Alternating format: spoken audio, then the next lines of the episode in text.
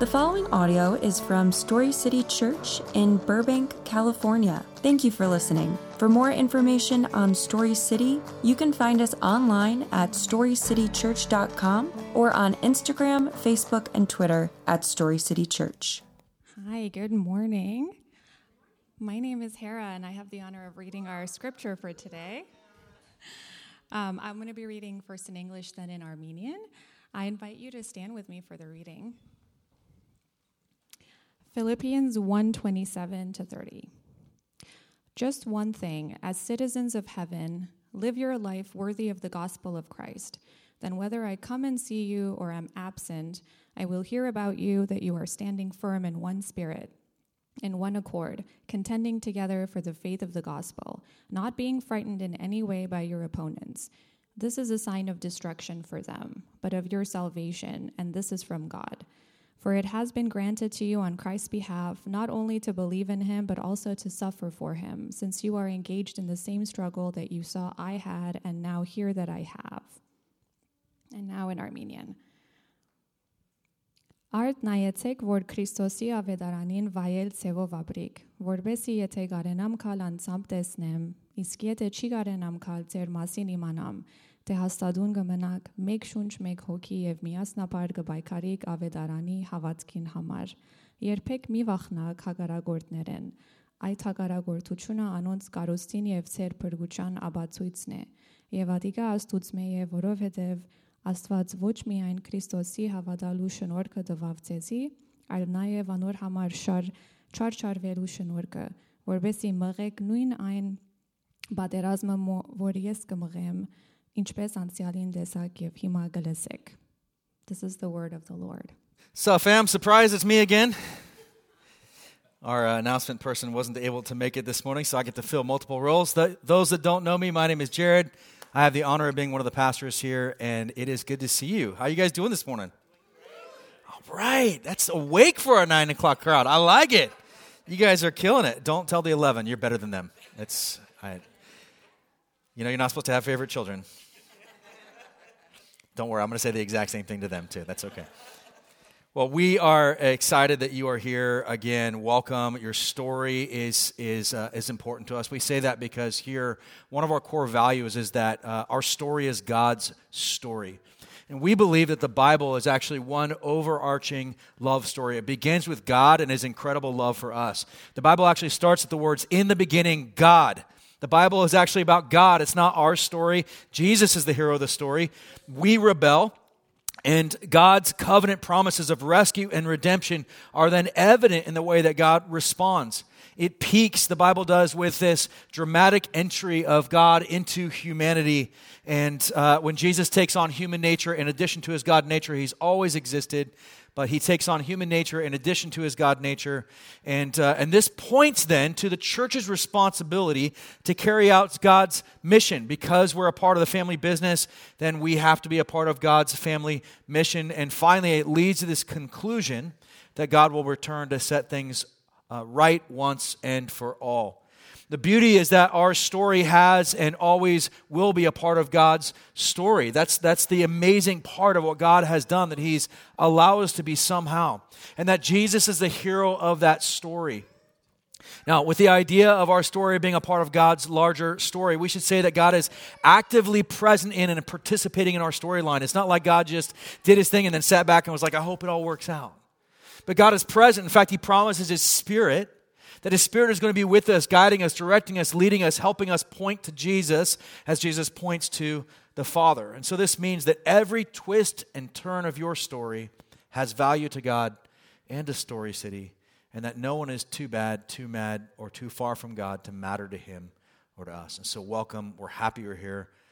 At the end of the service, again, you'll hear the reminder of the next steps, uh, how you can connect with us. But I just want to point out we do have a considerate meeting every month and that consider meeting is one way to answer those questions and get that stuff uh, you know figured out hey what, what are you guys really about? That's a great place to ask those. It happens during first service uh, so that you can still go to the meeting and then come to church. It's a great place to learn more and ask questions. All right speaking of questions minute to mingle. What's one thing that you haven't pursued but want to? One thing you have not pursued but want to. What do you got? Salsa dancing, salsa dancing. All right, right off the bat. I like it. I like it. And, and why have you not pursued that? I don't know. All right.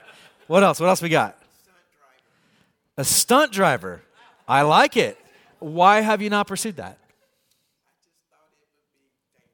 Yes. That's what makes it fun, Shawana. That's exactly what makes it desirable. Good. What else? What's one thing you've you haven't pursued but you want to? No one has any pursuits. Yeah, go ahead. Oh, okay. Grandma's signature. Why, why haven't you? Yeah, yeah, that is the fear, right? That is definitely the fear. What else? Anybody else? You want to pursue volleyball? Like, you want to be a volleyball or you want to pursue volleyball as like playing? okay, you want to be good at volleyball. Got it. Okay. All right. Why haven't you done that, Gavin? Yeah. So it's a new it's a newer one. Here's the interesting thing. I think all of us have pursuits that we would love to have accomplished, right? Uh, there's things that we want. Uh, but there's always an interesting reason why we haven't pursued those. Okay, so um, one of the things I've always wanted to pursue is my pilot's license. I want to be Gabe someday, right? Uh, I've, I've, always wanted to fly. Um, actually, I want to fly helicopters. Uh, there, there's this great moment in the military where we're flying around and there's like stuff squirting everywhere, and everybody starts panicking, and the guys go, "You don't panic until it stops squirting. That means we're out of something." Um, and from that moment on, I was like, "I want to do this. This is amazing." Um, but I also want to pursue abs. You know why I don't? Because I really don't want it. Right? I don't want to do the work required to get there. I want to do everything else, but abs hurt. right? So I'm in the gym this morning and I'm like, do I spend the extra couple? No, I'm just going to go to work a few minutes early. And I don't. So the truth is, I don't really want that. As much as I say I want to pursue it, the truth is, I don't want it that much. And sometimes we have these excuses like, oh, it's money, it's time. We have time and money for everything we truly consider valuable. All right. We are talking about the pursuit of joy. In our last series, A Mentally Healthy Faith, Dr. Henry Cloud said, To change our thinking and behavior means we have to replace it with something healthy, with healthy th- uh, uh, thinking and behavior. And Romans 12, 2 says that the, the Holy Spirit helps us do that, that we're transformed by the renewing of our minds. This renewal comes through the power of the Holy Spirit. It helps us each and every day. And so throughout this series, we're going to understand and examine how the Spirit helps us pursue a heart and attitude of joy through the truth of Scripture through the truth of Scripture. We're replacing the things, the anxiety, the worry, the stress, the, the concerns with how do we pursue joy. Now, joy isn't like I'm just stupid happy. Joy is finding this place of, of, of um, fulfillment and satisfaction and purpose inside of all circumstances. Okay? So, for those taking notes today, this is our big idea for the day. We've been talking about how we pursue joy, the things that we need to do. And today's big idea is we must pursue joy by pursuing unity. We must pursue joy by pursuing unity. We're going to see how we pursue unity in our shared purpose. That's kingdom citizenship. We pursue unity in our shared practice. That's kingdom mission. And we pursue unity in our shared process. That's our sanctification, which is just a big word meaning God is continuing to work in us. And so, as we work our way through today's passage, I want us to consider, though, the meaning of the word pursue. To pursue something, according to the internet, which is never wrong, uh, means to chase, to hunt, to run after, to engage in. So here's what I want us to hear when we say we're pursuing joy or God is pursuing us or we're pursuing God. We're saying that we are chasing, hunting, running after, engaging in joy today by chasing, hunting, running after, and engaging in unity. That's what we're talking about. So, whenever we hear that word pursue, I want us to envision or think chasing, hunting, running after, or engaging in. Got it? All right, good. Let's go back and remind ourselves of today's scripture that Hera read for us. I love that we got our translations back. It's so good. It's important to us to hear this in all the languages that the church has. There's so many different languages spoken here. We want to make sure we highlight that. So if you do speak a language, we would love for you to come and, uh, and to translate, uh, read Scripture. It, it's just a picture of the, the true body of Christ. So, all right, that being said, uh, chapter 1, verses 27 to 30. Just one thing. It's a big statement from Paul. As citizens of heaven, live your life worthy of the gospel of Christ. That's just a small thing. Then, whether I come and see you or I'm absent, I will hear about you that you are standing firm in one spirit, in one accord, contending together for the faith of the gospel, not being frightened in any way by your opponents. This is a sign of destruction for them, but of your salvation, and this is from God. For it has been granted to you on Christ's behalf not only to believe in him, but also to suffer for him, since you are engaged in the same struggle that you saw I had, and now hear that I have. So Paul is imprisoned, he's under house arrest. As a reminder, he has to pay for all of it food, all of that stuff. He's chained to a Roman soldier. Uh, some historians believe by the wrist, 24 hours a day. At this point, he's awaiting trial. He does not know whether he's going to be executed or set free. And, uh, and so there's a lot going on. He's, he's trying to figure out how he's going to make it. He's, he's got to figure out how to pay his bills while on house arrest. And the church in Philippi that he planted a number of years earlier sends a financial gift to cover his needs and to remind him that they care about him. And uh, he responds in incredible gratitude for their care and their generosity. But he also wants to ensure that they're set up in case he does get executed, that they know to keep doing what they're doing because he knows that their kingdom work is more important than he is.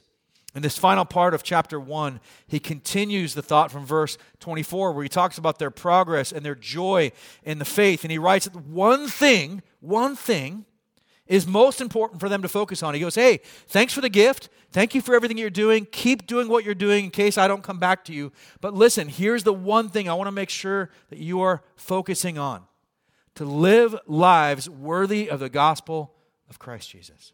To live lives worthy of the gospel of Jesus Christ. Let's dive deeper into verse 27. We'll start with 27 and then we'll go on. For those taking notes, this is our first observation for the day.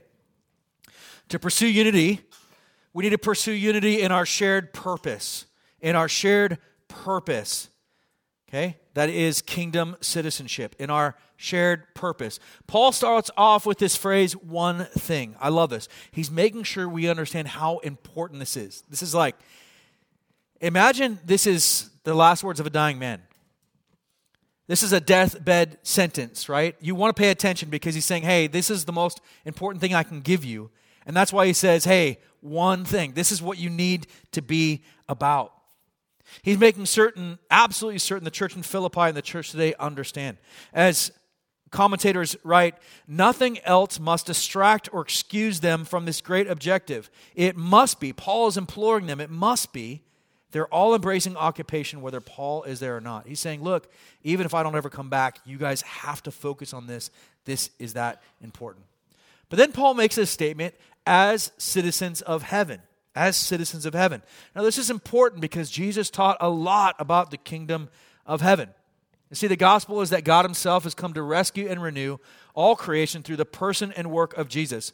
Because of the sin that we chose and the sin we were born into, we were dead spiritually and had no hope of waking ourselves. Nothing you can do on the morgue table to wake yourself up.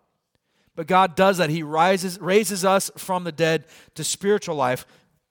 but if God is a just God, it means that He can't just say, well, it's all good, that there has to be punishment for the crime but he takes that punishment on himself in our stead not wiping it out but just taking it on himself. And so he, by doing that becomes a sacrifice that fulfilled the law's requirements that all rebellion and sin carried that death penalty.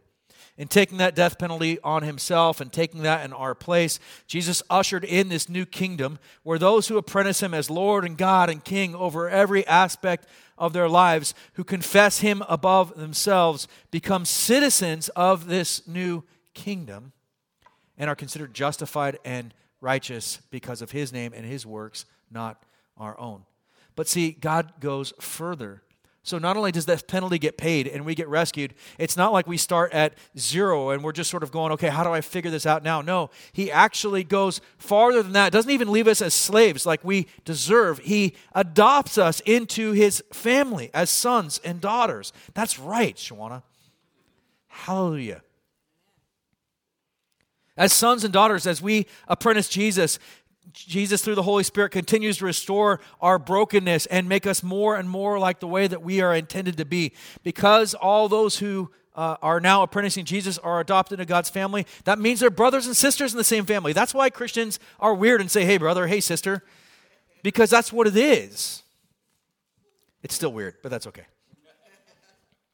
So we become the church when God brings a group of family members together for the same mission and the same purpose. What's that mission? To model God as family servant missionary. God is family, He's in communion with Himself. He is triune, He is the Trinity Father, Son, Holy Spirit.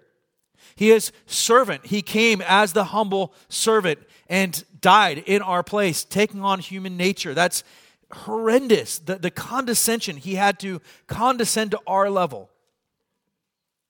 But he does it but again, He's the sent God, the God that comes after us, that pursues us. He, Jesus is sent, the Holy Spirit is sent. And so God Himself is family servant missionary. That means that we must be family servant missionary to show and teach others about Jesus, to baptize them in the name of the Father, the Son, and the Holy Spirit, to love God with everything we are and have, and to love our neighbors in the exact same way. So that's what it means to be citizens, family of the kingdom of God. Apprentices of Jesus are unified in our identity. We share the same identity now. And That being unified in our identity then unites us in our purpose. If we share the same identity, we share the same family, then we should be about the same family mission. Look at the first part of verse 27 with me. Just one thing, as citizens of heaven. So we've already talked about those two parts. Now comes this phrase live your life worthy of the gospel of Christ. That word that we translate as live your life is a word that means to live within both the rights and responsibilities of a civic of civic duties of government. Okay? So um, Paul is speaking to a very Romanized uh, city. The, uh, the church in Philippi uh, is a city that is, that is not just under Roman control, but is thoroughly Roman in its identity. And so uh, all of the citizens of that culture, they, they fully participate in it, understand and live in this, this, uh, the contextualization of what it means to be Roman, right? Um, even the Jews who are there have to deal with this Romanization. They have to deal with they're under the Roman government, and so all that that governance brings, Roman citizens took seriously. They took their duty to Rome seriously. Every one of them was expected to defend Rome at any time. If there was something happening that, that threatened their hometown, then uh, their city, then every Roman citizen was expected to bear arms. All of them were expected to participate in government as they were able. They, this could be by serving, it could be by voting, right, holding office, but everyone was supposed to participate. And if you weren't, then you actually were not a member of society. You had to participate. And so, um, essentially, every citizen of Rome, especially those in Philippi, would have understood that they represented Rome and that they made Rome what it was. They truly believe, right? Some of us get cynical. Well, what does my vote matter? What do I do, right? We're not a political church. But what I'm saying is that they understood that they had a place to participate and that their voice and their vote made something. It became a part of something that existed only because they were in it. And that's the exact same language that Paul is using here when he talks about this. He's using this citizen family. He's saying, look, you guys aren't just participating as citizens, but do you understand that as children of the living God, children of the King of Kings, that you are children of the heads of state? Paul uses that word, we translate worthy, it's axios. It means as is befitting. And so Paul tells us we are to live in and participate in the kingdom of God in a manner that is befitting the royal children of the king. Yes. And that is a lot of responsibility because the church then is the mini representation of the kingdom of God. Now, family, I don't have to tell you the church has been a very poor representation of the kingdom of God. And I'm talking about church as a whole, right? Big C Church, we have not done a good job of representing the kingdom of God. We fight with amongst ourselves. We, we judge people who have who are not apprentices of Jesus and try to hold them to Christian standards. That makes no sense. We, we talk to people in condescending and mean ways. We, we, we don't welcome people the way that Jesus did. We, we try to uh, do like the Pharisees did and don't even want to be in places that, that, uh, so, that Jesus would have walked into. Many of us would have shunned Jesus for his actions. Family, as a church, we have to understand that we have to be a representation of God's kingdom. And that doesn't mean that means that whether you are apprenticing Jesus for the first time today or you've been apprenticing him for 50 years, every one of us carries the same standing and responsibility to represent God's kingdom well. And it's not easy to carry out. It doesn't come naturally to us. We don't drift towards grace. We don't drift towards love. We don't drift towards unity. Those are not natural things for us. We actually drift away from those things all the time. We have to be brought back to those things by the Holy Spirit and by the church. This is exactly why Paul makes such a big deal about community and how we learn and grow and serve together as we learn to love Jesus and people well. For those taking notes, this brings us to our second observation for today. We pursue unity in our shared practice we pursue unity in our shared practice. Okay, so we have a common purpose now because of the identity that God has given us, but we now share unity in our shared practice, the way that we live it out. Look at our scripture again today. Paul begins with that idea of the shared purpose, but then he gives us practical ways to live out that shared purpose. Just one thing. As citizens of heaven, live your life worthy of the gospel Christ, of Christ. Then this is the result. Whether I come and see you or I'm absent, I'll hear about you that you are standing firm in one spirit. How?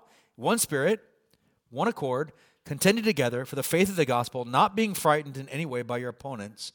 This is a sign of destruction for them, but of your salvation, and this is from God. So, what does he say? He says, We have to stand firm. And then we can't just stand firm, but we have to do it in one spirit, in one accord. That's not a Honda. Some people say that's how they knew the disciples drove Hondas. There was one Accord. That's a terrible pastor joke.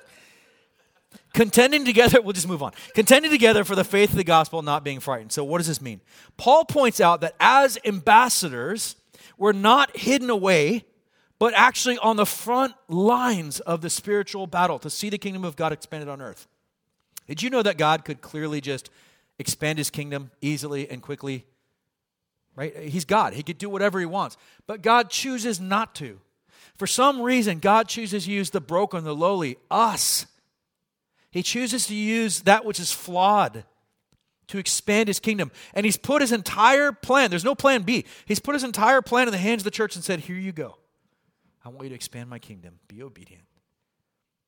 That seems like a very inefficient way to get things done. But God loves us enough, He allows us to participate in that, which means that we can't hide behind church walls, family. We can't hide behind created Christian culture. We can't create our own culture and be like, cool, we're separated so we don't get stained by it. That's not what God called us to do.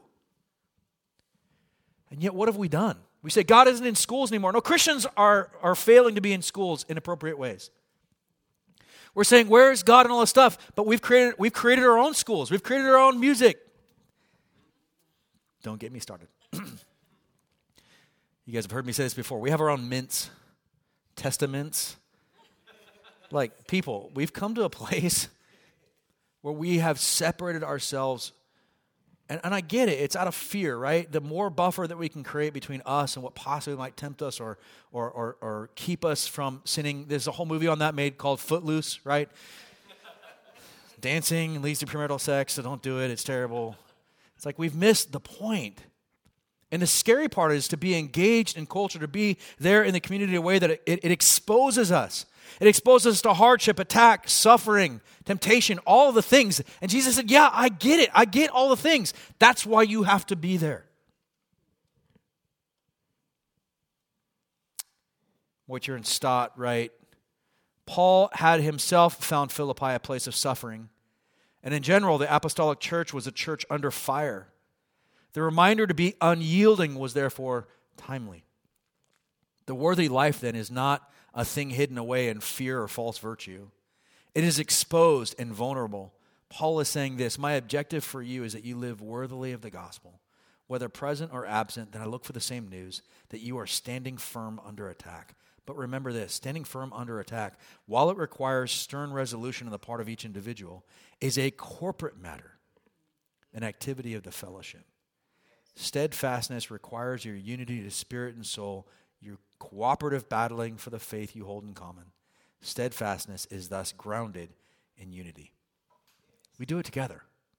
None of us is going to get this right. But coming together gives us strength. I, will tell you this when I was in the military, uh, I hate to run. I don't know if any of you guys love running. There's, I'll pray for your salvation. Um, I think running should be a sin, but that's a whole other issue. Uh, but here's the thing if I try to run by myself, like, it's, it's slow, it's terrible, and I don't get very far. But you put me with a group of Marines running, and uh, man, I tell you what, I got to run eight miles with those guys right now totally out of shape, not even able to, like, I would just go, right? Because there's a part of something that happens. You're singing together. There's this, like, I'm not going to fail the guy around me. Something happens when we're in a group. We go farther and faster than we ever could have than we were by ourselves. There's something to that. And so, part of how we stand firm, part of how we, we, we live our lives out, part of how we um, have this unity is that we have to have, first and foremost, this operation comes not out of our own strength. It can't. It has to come out of complete dependence on the Holy Spirit. Jesus told us the Holy Spirit would lead and guide and empower his church um, to, to point to Jesus as he glorified the Father. We see this in Paul's letter to the church in Ephesus. He says in Ephesians 2 18 to 22, For through him we both have access in one Spirit, that's the Holy Spirit, to the Father. So then you are no longer foreigners and strangers, but fellow citizens with the, with the saints. There's where we get that. One of the places we get it. And members of God's household. We're now citizen family. This is built on the foundation of the apostles and prophets with Christ Jesus himself as the cornerstone. In him, the whole building being put together grows into a holy temple for the Lord. In him, you are also being built together for God's dwelling in the Spirit. And so Paul says we're able to stand firm through the Spirit, not because of our own ability or righteousness, but because of our standing with God as citizens and family members. And see, in that identity, we find the ability and, and, and we get to exercise our unity, our strength, and our purpose out of the power of the Holy Spirit, not of our own effort. Next, Paul uses that phrase of one accord. The word accord is actually better translated mind. It is the Greek word psyche, which means the center of the mind, consciousness, thought, feeling, and inner self. It relates to what we think and how we feel and how we respond. And so Paul is saying, look, we stand firm as is befitting of citizens of the kingdom of heaven by the power of the Spirit in perfect unity as we struggle. See, the idea here is the church is so unified that we rejoice with those who rejoice and weep with those who weep, that we would meet needs and care for one another, not as if with pity, but as if we experience those highs and lows ourselves. That we're so unified in purpose and practice that it's as if the church was one person. Paul is calling us, this isn't a new idea though. Paul is calling us back to exactly where the church started. Luke records this in Acts chapter 4, verses 32 to 35. Now, the entire group of those who believed were of one heart and mind, and no one claimed that any of his possessions was his own, but instead they held everything in common. With great power, the apostles were giving testimony to the resurrection of the Lord Jesus, and a great grace was on all of them. For there was not a needy person among them, because all those who owned lands or houses sold them brought the proceeds of what was sold and laid them at the apostles' feet. This was then distributed to each person as any had need. Now, as a point of clarity, they're not selling the, every possession they own and living in a commune. That's not what this is. What's happening is, uh, we know that because later it says they were meeting house to house as they did their small groups. Okay? So that's not, that's not uh, it doesn't mean they sold everything that was there. What they mean is that they were viewing everything they had as belonging to God, and anything extra that they had or anything they wanted to be generous with, that's what they sold to care for those so that no one was need, in need. An extra piece of property, would sell it and bring the money to the church, and they would care for those who didn't have enough. Someone needs a place to stay. Their houses were open. Come, whatever you need. You need food, we'll do meals. We'll care for you. And it wasn't just like, I'll do a one time thing and then it's inconvenient. It was, how do I continually look for ways to care for the church, to care for people that are in need? How do we care for the people around us? And that was the attitude that the entire church had.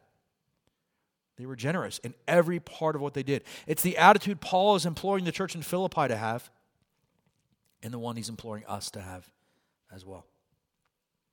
To be of one mind in their purpose and in their practice. But he also gives them direction in the unity. He says that do, they do this to be contending together for the faith of the gospel. To be contending together for the faith of the gospel. What does that mean? It means working to fulfill our responsibilities as citizens, family members, to advance the kingdom and spread the gospel as we go about our daily lives, just as Jesus commissioned us to in Matthew chapter 28. Jesus says, Go therefore. The, the verb is actually as you're going. As you are going where God has already placed you. As you do your daily life, make disciples of all nations, baptizing them in the name of the Father and of the Son and of the Holy Spirit. We get to do that after second service today. Yes. Teaching them to observe everything I have commanded you. And remember, I am with you always to the end of the age. This idea, as John Stott stay, is contending for the faith of the gospel means the church is fulfilling the Great Commission as Jesus called us to. But also, it means that the church is unified in its understanding of doctrine and the gospel and its ability to share that gospel in a way that brings people into the kingdom, not pushes them away from the kingdom. We're ambassadors to the kingdom of God. Paul ends this part of the section in verse, verse 28 not being frightened in any way by your opponents. This is a sign of destruction for them, but of your salvation, of your salvation, and this is from God. The word used to, to, uh, to translate here as frightened uh, can denote like horses frightened into stampede. It's a complete collapse into panic under pressure. Now, Paul here is giving them hope. He says, or O'Brien writes, the Philippian opponents tried to throw them in a panic or strike terror in their hearts. If, however, the believers stand firm as one congregation in one heart and one mind, then at no point should they be intimidated by their adversaries. By showing their faithfulness and unity, the church in Philippi is showing their allegiance to God. By attacking the church, these adversary, adversaries show their opposition not to the church in Philippi, but to the kingdom of God and God Himself. Okay, so we fight for joy by pursuing unity. We find unity in our shared purpose, that's our kingdom citizenship. We find unity in our shared practice, that's kingdom mission. But for those taking notes today, the last part of what we need to pursue is this that we pursue unity in our shared process. We pursue unity in our shared process. So, in our purpose, in our practice, and in our process. Let's look at the final two verses for today. Verse 29 For it has been granted to you on Christ's behalf not only to believe in him, but also to suffer for him since you are engaged in the same struggle that you saw I had and now here I have. Ephesians chapter 2 tells us clearly that we couldn't do anything to earn our salvation. But what is salvation? Salvation doesn't just mean not going to hell, right? That would be a pretty uh, disastrous gospel if all that it was was, okay, now you don't go to hell. But then what about the rest of our lives? Where does the gospel speak to that?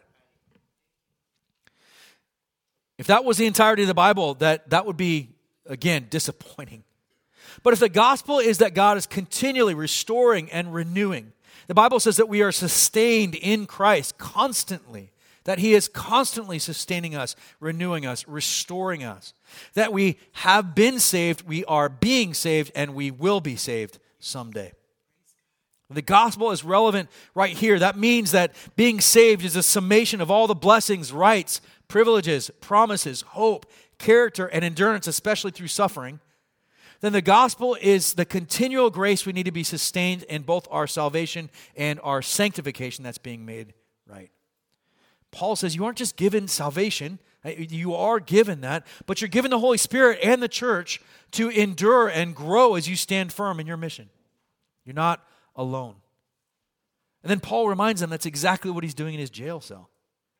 I want to remind you of this word pursue, right? Pursuing something means to chase, to hunt, to run after, to engage in. And today we've learned that we must pursue joy by pursuing unity. That we pursue unity in our shared purpose, we pursue unity in our shared practice, but we pursue unity also in our shared process. So, what does it look like practically? Living out our identity as citizens and family of God means working to fulfill our responsibilities. Each of us has a mission. We have to be on it to advance and spread the kingdom of God as we go about our daily lives. Jesus said that's what we're supposed to do. It doesn't come from some church being like, you need to work harder. This isn't about working hard for your faith, right? The faith is given to us. The grace is given to us. It's not that. What he's saying is, is that I've given you a task, a mission, a job that as my children, you're already in. But as my children, you have a job now to expand the kingdom, to share the gospel of Jesus, to teach people what it means to love and obey Jesus, to be a good model, a good representation of him. The number one thing, church, we have to do to share the gospel is not be weird. Start with that. But we learn how to do it together. It means sharing our joys, it means sharing our sorrows, sharing each other's burdens. We've talked about this. If you're in the industry right now, we understand you're hurting as we get longer and longer into these strikes. These are hard. This is why we're asking people to give to the Congregation Assistance Fund so the church can use 100% of that to care for the people who have needs in this church. It's happening right now. People are giving, people are receiving. We need that, and we need to continue to take care of our people. It looks like a church that is inconveniently generous with our time, our money, and ourselves. It looks like a church that understands and shares the gospel as it stands unified from attack from the things that stand against the kingdom of God. This is exactly how we live out the gospel today. Does that make sense? Good, let's pray. God, you are amazing. I thank you that your love for us is not based on how good we do or don't do what you've called us to. That your love, your acceptance, your forgiveness, your welcoming us into your kingdom is based on you and who you are. But I thank you that you don't just leave us, that you give us a task, you give us mission. You tell us that we have to love you with everything we are and have and to love our neighbors as ourselves, that we are to promote your kingdom by the way that we love people around us. Help us, Lord, to do that. Help us to love those that you love. Again, there's 35 million people who don't know you in California. God, make our hearts break for those that don't. Show us how to love them well, to create a place they can belong before they believe, that you might be glorified. In Jesus' name.